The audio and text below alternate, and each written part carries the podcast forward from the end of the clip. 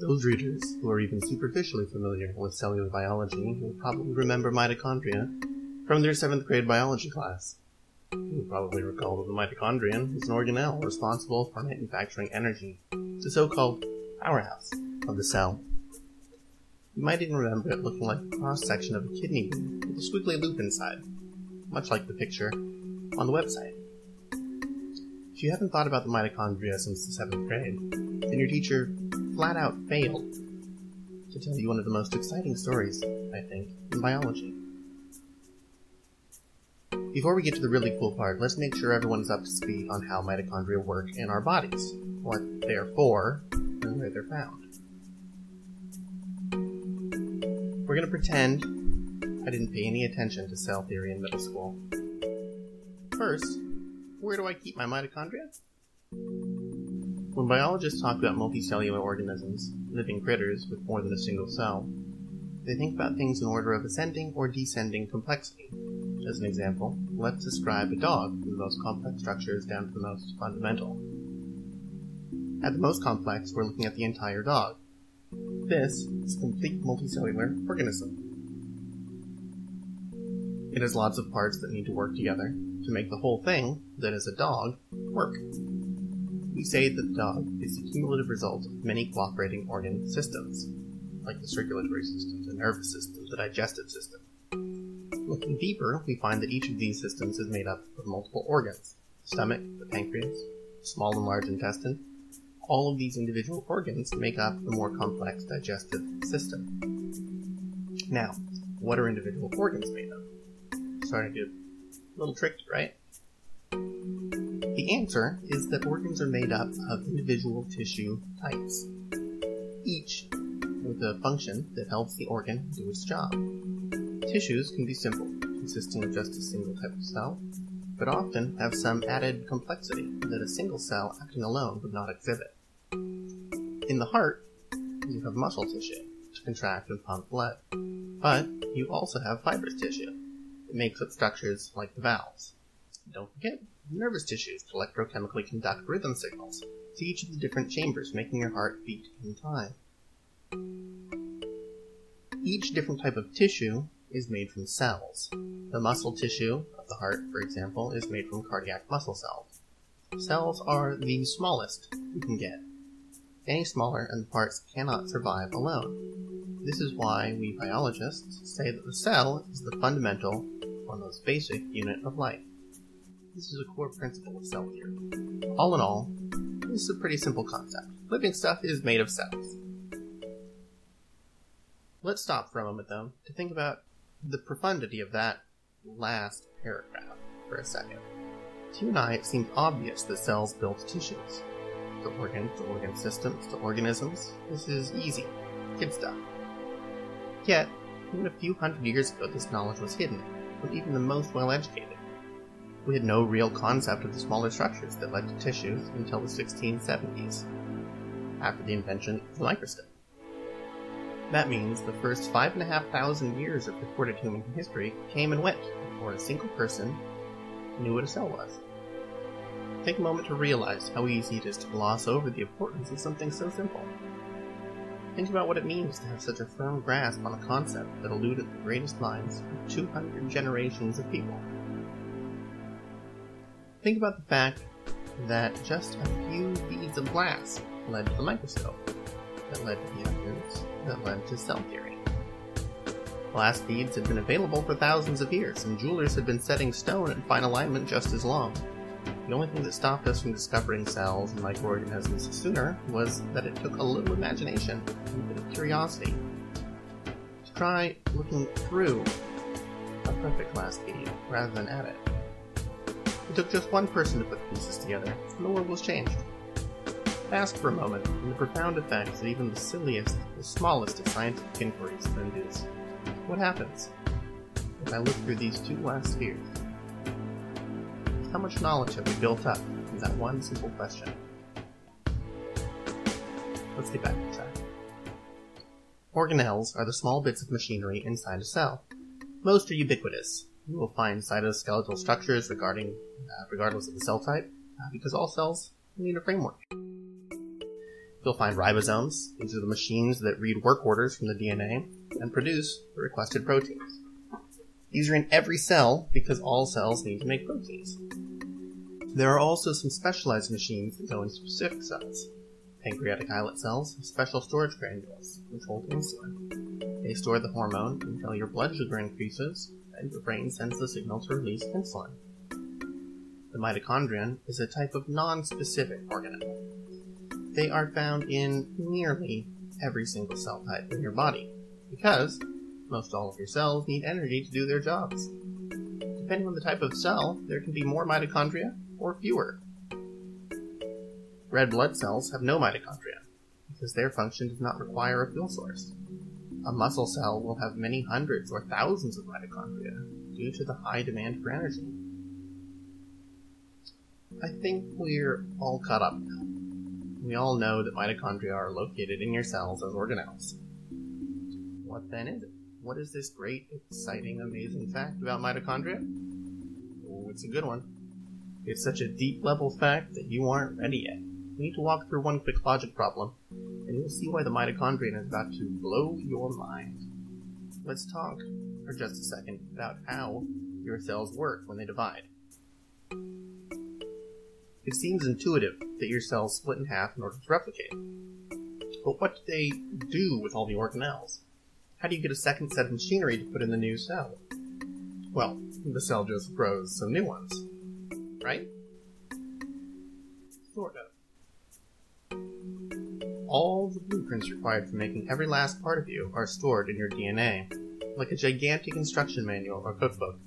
Your cells have specialized machinery that opens the DNA and reads how to make a new protein.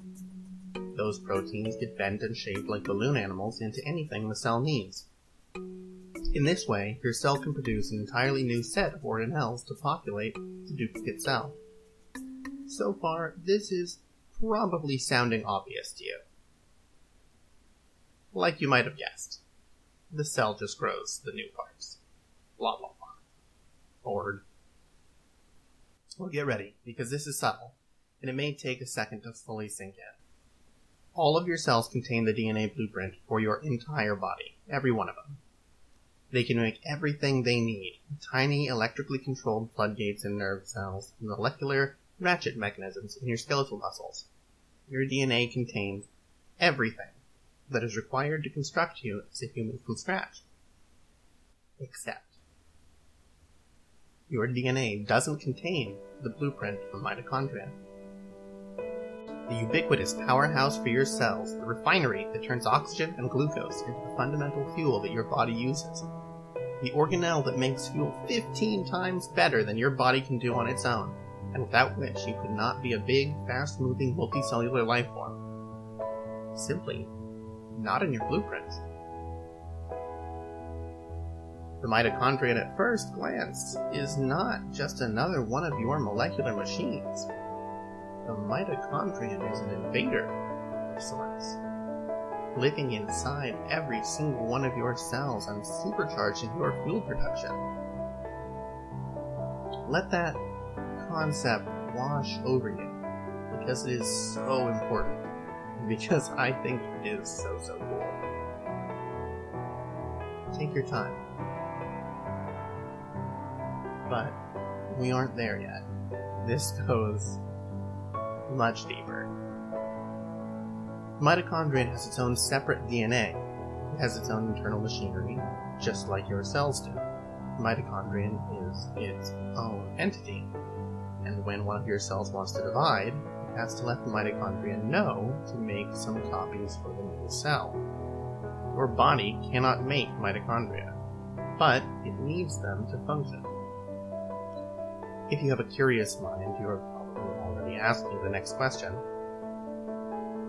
If you can't make any mitochondria, then how do babies get mitochondria in the first place? That is a really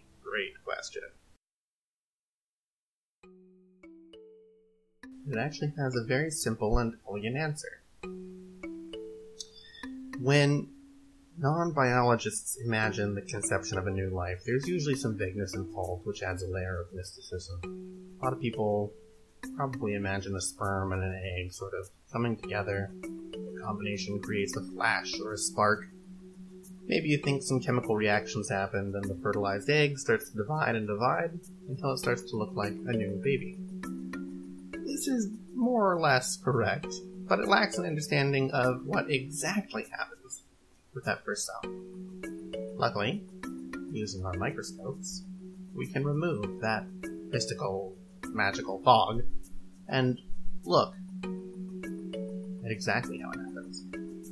The sperm and egg are both cells. Each one has a special shape and function, but they're still just normal cells, like any other, in each parent's body.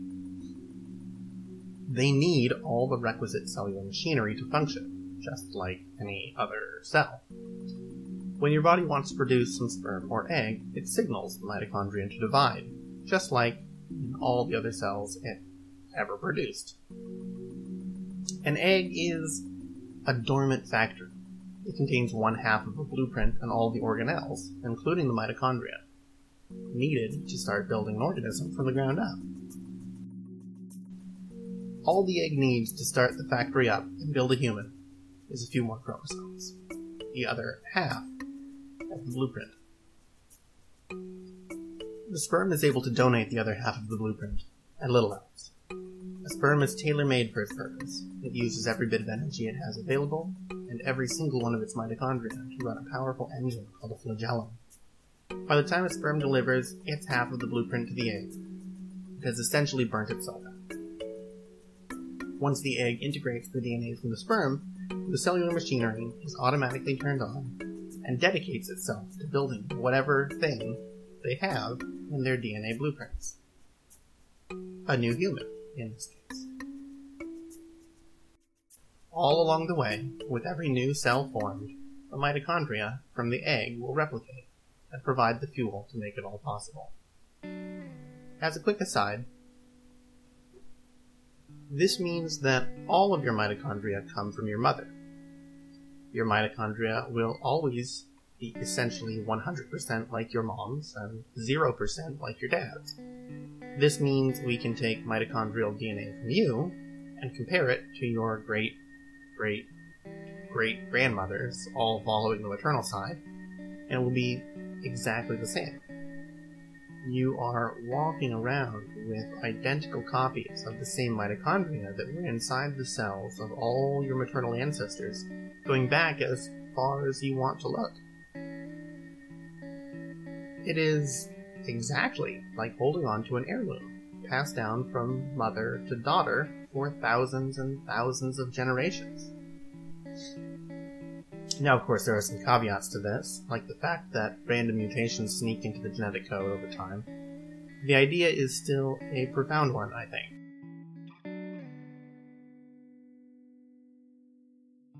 The mutations are actually pretty cool too, since we can use them to determine things, like how many generations ago you and anyone else share a common ancestor. To clarify, uh, you and your cousin have a common ancestor two generations away. You both have the same grandmother. We can count the number of mutations to determine how long ago that common ancestor lived between two individuals, in this case, you and your cousin. Now, you might think to yourself, wait a second. Mitochondria in a new baby come from the mother, then how could the original mother have gotten mitochondria? Isn't this a chicken or the egg type of question? You, dear inquisitive reader, are onto a deep, deep question, and I cannot applaud that type of critical thinking enough. For this answer, we will have to go way back. We have to go much, much, much farther back than your question even implies. This exact question has been under investigation for more than a hundred years. Scientists started trying to come up with guesses about where mitochondria and their plant cell counterparts, the chloroplasts, could have come from since around the turn of the last century. There were observational similarities between the mitochondria and some types of bacteria. Many ideas were proposed, including one called the theory of symbiogenesis. The catch is, the scientific method requires you to test your hypotheses against observable evidence, and At the time these hypotheses were proposed, no one knew how to do that. No one knew how an experiment could be designed to determine which theory worked and which were incorrect.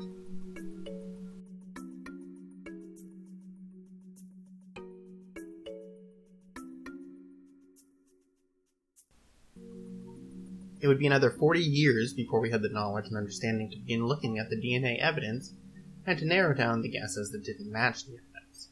After years and years of hard work gathering data, it became more and more apparent that our mitochondria are related to various bacteria.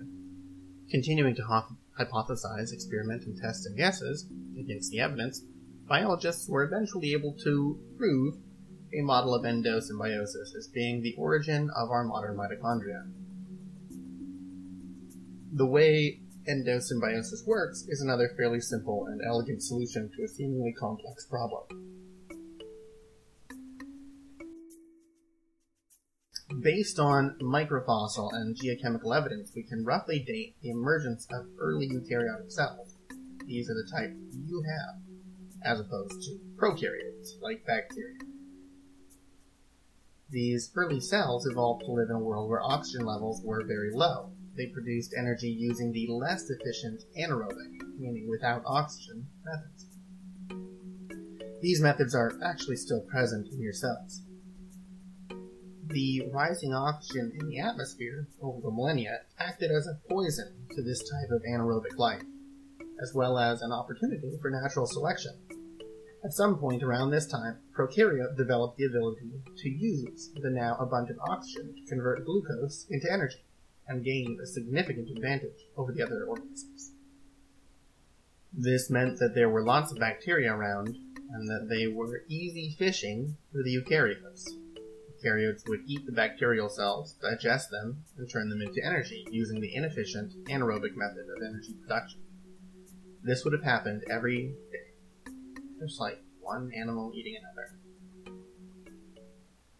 Then, one day, something went a little eat a bacterium, a eukaryotic cell floating around in the water will sort of engulf its prey. They have no mouth, so they just wrap around the food and form a little bubble of themselves into a simple stomach. Then, things get broken down, and the pieces are turned into fuel. This is the normal process. One day, that process didn't work exactly right. We can imagine the thin and delicate invagination of the outer cell membrane of a eukaryotic hunter as it closes in. We can imagine the life and death struggle as the predator engulfs its prey. The small bacteria, which have learned to metabolize with oxygen and become so abundant to our hunter, are a common meal. The battle is over quickly. The eukaryote begins to ingest the bacterium. It is at this point that something goes wrong. For whatever reason, the bacterium is not digested and manages to end up in the cytoplasm, the liquid interior of the large eukaryotic cell. This may have happened frequently, there is no way to say, but the bacterium accidentally ending up in the cytoplasm of the eukaryotic cell was important. Then, the bacterial cell had to be well suited to live within the eukaryotic cell. Also, the eukaryotic cell had to be incapable of or unwilling to attack or remove the now internalized bacteria. Finally, the new union must have provided some advantage. We can guess that the initial advantage was the sharing of the abundant fuel created by the bacterium, coupled with the protection of living within the eukaryotic cell. This event is the heart of the answer to the last question. If we trace back from mother to mother, going back a billion or two years, before we were humans as we know ourselves today, before we were early hominid ancestors, before we were small, furry, warm blooded animals hiding under the earth, before we were reptiles or amphibians, before we were fish with bony jaws or not, before we were primitive ocean dwellers, before we were masses of floating cellular colonies, before we were even chains of cells working together. If we trace back mother to mother, billion or two years, then eventually we will trace directly to that hunter eukaryotic cell that didn't quite eat a bacteria. Your direct ancestor, traceable on your mother's side. Single celled and mother to a new era in the history of life on our planet. This single cell gave rise to you and to every single animal or bug that has ever lived, and every single one that ever will.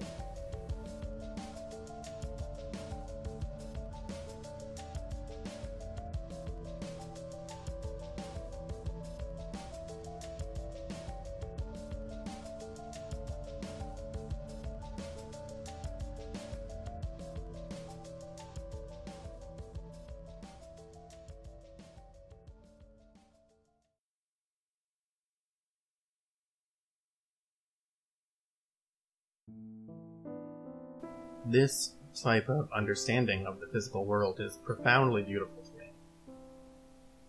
Think about the journey of understanding we have come through, from ignorance through increasingly sophisticated layers of clarity.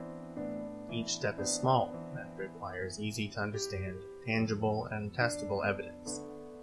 This is what makes science special, what sets it apart from philosophical proofs. A side effect of this process is a shift in our collective perspective, moving from a totally egocentric universe to the realization that we are not the creatures we imagine ourselves to be. Alone, unique in the center stage. We have shared our evolution for a billion years, hand in hand with the symbiotic bacteria, without which we would still be those simple, single celled hunters as surely as you are the eukaryotic cells in this story. You, too, are the prokaryotic endosymbiotic cells. I described them earlier as alien invaders, but that frame of reference stemmed from a lack of knowledge, of deeper understanding. Alone, your cells could not function as they do today. You, the eukaryotic brain cells and muscle cells and liver cells, you are nothing unless you are also the mitochondria. You are two organisms and one at the same time. I think this is important to understand, to see ourselves, our species, as a single tiny twig on the vastly diverse tree of life, and to truly understand how we got there. Not to guess or to blindly assume but to be willing to follow the evidence, regardless of our initial beliefs. As a result of our prolonged symbiosis, the mitochondrion has indeed lost its ability to survive without us. In fact, it does not well resemble a bacteria any longer. Much of its original DNA has been transferred over to the main blueprint of our nuclear DNA. The long years of evolution have essentially merged two species into one. With that in mind, think of the millions of species of bacteria living now inside your gut. Already you are dependent on some of these to allow you to digest your food. Might some of these someday be integrated into our very essence like the humble mitochondrion? One last thought. The universe we live in is filled with stories and mysteries. Some already told, but most still waiting to be discovered. If this story excites or interests you, then it would suggest that you are already perfectly suited to become a scientist, a storyteller of the universe. Anyone who is curious at heart can be a scientist, if they're willing to put in the time and effort. All of us are born scientists. We experiment constantly children in order to understand the world. Many of us are taught to suppress that curiosity as we grow up. We do not ask questions when we fear looking foolish. Don't do that. Ask questions until you understand whatever it is you don't understand. If the teacher tells you they need to move on, let them. But come back after class and ask questions until you understand. If they can't help you, ask who can. Look your questions up in the library. Always ask a librarian to research topics you know nothing about. Ask questions like an annoying little kid, because that's how you learn. Eventually, you might ask a question no one can answer. At that point, you're probably standing on the cutting edge of scientific investigation. When you get there, don't stop. Keep asking questions. Keep looking for answers that make sense. You never have to take an answer to a question on faith. You can always understand the basic principles and test them against what is observable. Why not start now? Check on the facts behind the story you just heard. Don't just take my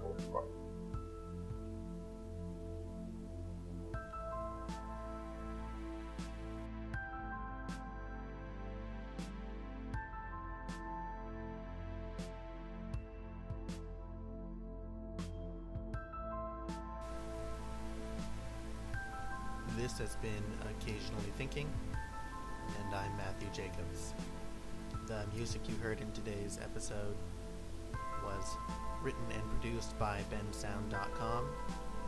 You can find more of their work and all of the titles from this podcast at www.bensound.com.